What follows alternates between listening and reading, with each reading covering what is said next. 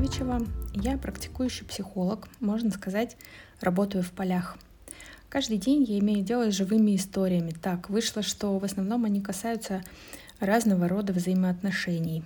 Мне стало интересно поглубже занырнуть в эту сферу и понаблюдать, как меняется и в чем не меняется представление о близости между людьми в последние десятилетия. Какое влияние на это оказывают глобальные перемены в обществе, новые идеи и технологии.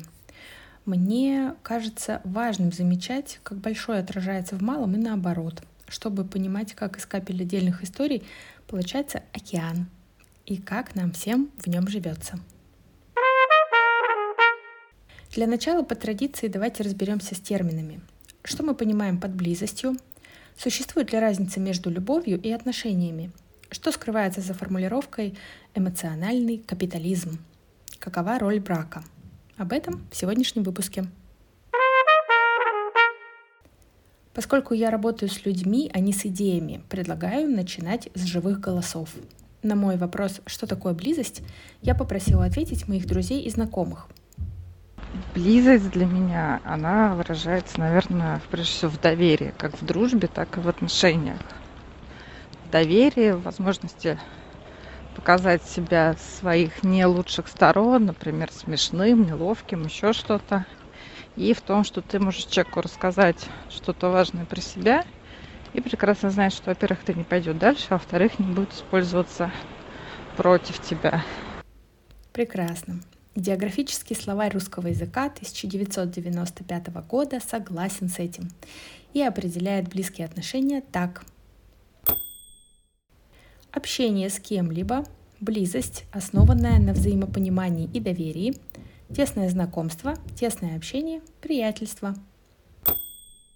Мы видим, что сюда включены не только отношения в паре, но и дружба, например. Это важно, потому что позволяет нам исследовать близость в более широком поле – Моя собеседница, кстати, тоже говорит о роли дружбы.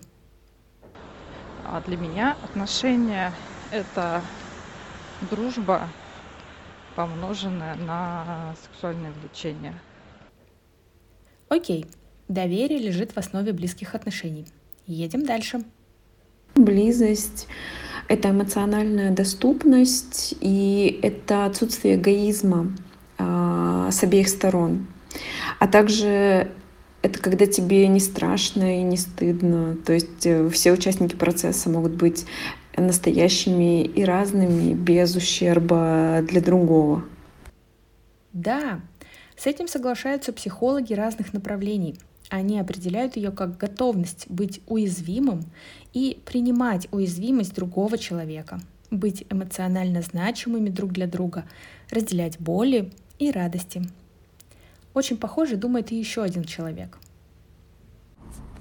Для меня близость — это быть на одной стороне с человеком, не осуждать и принимать любые решения или мнения, даже если я не согласна с ними и поступила бы в какой-то ситуации иначе. Но вот это принятие, наверное, и есть самое главное близости для меня. И также это возможность разделить свои мысли и чувства, вместе порефлексировать над чем-то. И не обязательно над чем-то хорошим, над чем-то грустным и плохим. И знать, что человек на другой стороне тебя примет таким, какой ты есть. И еще близость для меня — это про повеселиться от души, вместе посмеяться и понимать юмор друг друга. Сью Джонсон в книге «Чувство любви» делает следующее наблюдение — Основной и важнейший инстинкт человека не секс и не агрессия. Это потребность в безопасной близости и прочных отношениях. Что ж, довольно высокая оценка. Моя следующая собеседница говорит как раз об этом.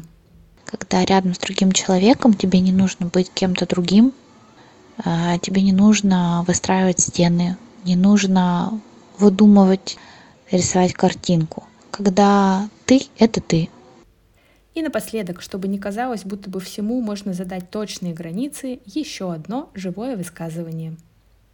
Близость — это прежде всего тайна. Можно дать очень много определений близости, таких как тепло, принятие, особое пространство, любовь, доверие. Но здесь как с любовью.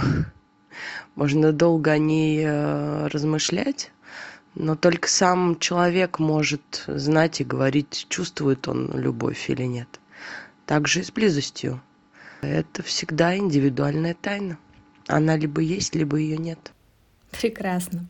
Не забываем, что не все поддается измерению и взвешиванию с научных позиций. Всегда ли люди уделяли столько внимания тому, что происходит между ними? Эстер Перель в книге «Всегда желанные» подмечает, для моих родителей и их ровесников современные рассуждения о близости оказались бы чужды. Их отношения были далеки от идеала, и есть много причин, по которым им стоило бы обратиться к психотерапевту.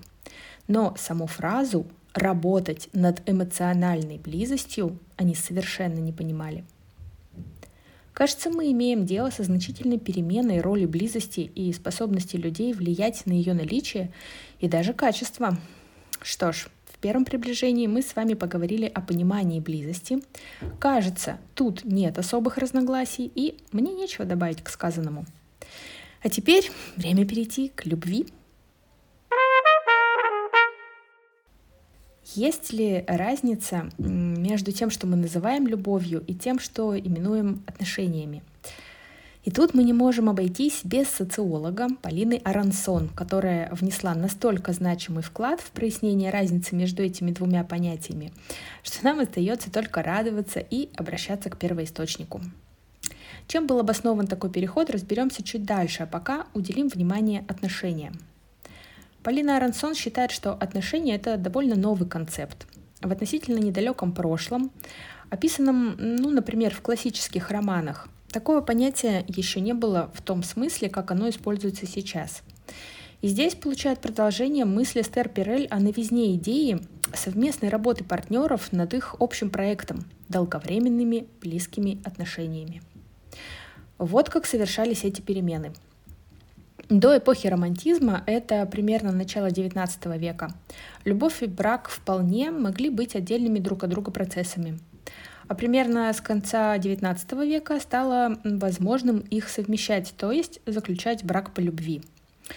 В XX же веке роль интимных отношений еще больше возросла, ведь от их успешности стало зависеть положение в социуме. А значит, с отношениями стало связано еще больше тревог, так романтическая связь превратилась в социальный проект отношения. Полина Арансон так их определяет. Отношения — это категория, описывающая рационализированное, основанное на самопознании и познании другого человека социальное взаимодействие. Так, где же любовь? Что это за мир такой нас окружает? И снова обратимся к Полине Арансон. Она объясняет, что мы живем при эмоциональном режиме, который социологи называют эмоциональным капитализмом. Почему капитализм? Потому что ведущей идеей стало то, что чувства можно классифицировать и измерять, а это привело к желанию управлять ими и к рождению идеи о том, что некие правильные действия могут привести к правильному желаемому результату. Надеюсь, вы слышите кавычки в моей интонации. Влюбленные прошлого теряли над собой контроль, ну и вели себя порой как дети. А человек эпохи эмоционального капитализма подходит к своим эмоциям методически и рационально. Он посещает психолога, читает книги по самосовершенствованию и участвует в терапии для пар. Нужно признать, что психология приложила руку к сложившейся ситуации. Основным жанром популярных психологических текстов стала так называемая self-help литература. Похоже, популярность ее не падает. Английский социолог Энтони Гидденс назвал ее фундаментальными текстами нашего времени. Именно они становятся инструментами создания так называемой рефлексивной личности, то есть человека, который постоянно оценивает себя и адаптирует себя к изменяющейся реальности – Похоже, что эмоциональный капитализм позволил, наконец, хоть как-то обуздать ранее неподвластную человеку стихию чувств. Насколько это получается, пока вопрос. Существует понятие социального лифта. Для справки, это некий общественный институт, который помогает человеку повышать свой социальный статус, то есть положение в обществе. В роли социального лифта может выступать, например, школа или вуз. Почему я вообще о нем заговорила? Потому что брак тоже может выступать в роли социального лифта, способа получать доступ к различным благам. Американский социолог Лори Эссик рассказывает, что такое брак в США с точки зрения социального статуса. Для американца брак – это проект, от успеха которого зависит практически все. Доступ к медицинской страховке, образованию, налоговый статус и так далее. Поэтому в Америке так сильна рационализация романтического – если этот проект даст слабину, вам грозит нисходящая социальная мобильность. Вы можете просто оказаться в другой социальной страте. Неудивительно, что идея работы над отношениями и рациональный подход к ним стали так актуальны. В топах нонфика прочно расположились книги, объясняющие, что нам делать с самими, с собой и с окружающими. Что я думаю? В нашем мире полно поводов для тревоги что-то измеримое гораздо легче контролировать, а контроль дает возможность почувствовать, что ты как бы управляешь процессом. А раз управляешь, значит, решаешь, как он будет развиваться. Но раз ты сам это решаешь, вроде как можно не волноваться, что что-то пойдет не так. К сожалению или к счастью, на практике это выглядит иначе. Не существует безошибочного алгоритма, когда дело касается феномена человеческой близости. Если нам не брать в расчет манипуляции, пожалуй, нет способов эффективно воздействовать на человека и получать желаемое. Скажу банальность. Универсального рецепта счастливых отношений не существует. Моя практика показывает, что этот рецепт каждый составляет для себя. Более того, на протяжении жизни его ингредиенты могут меняться. Справедливости ради нужно сказать, что существует критика эмоционального капитализма.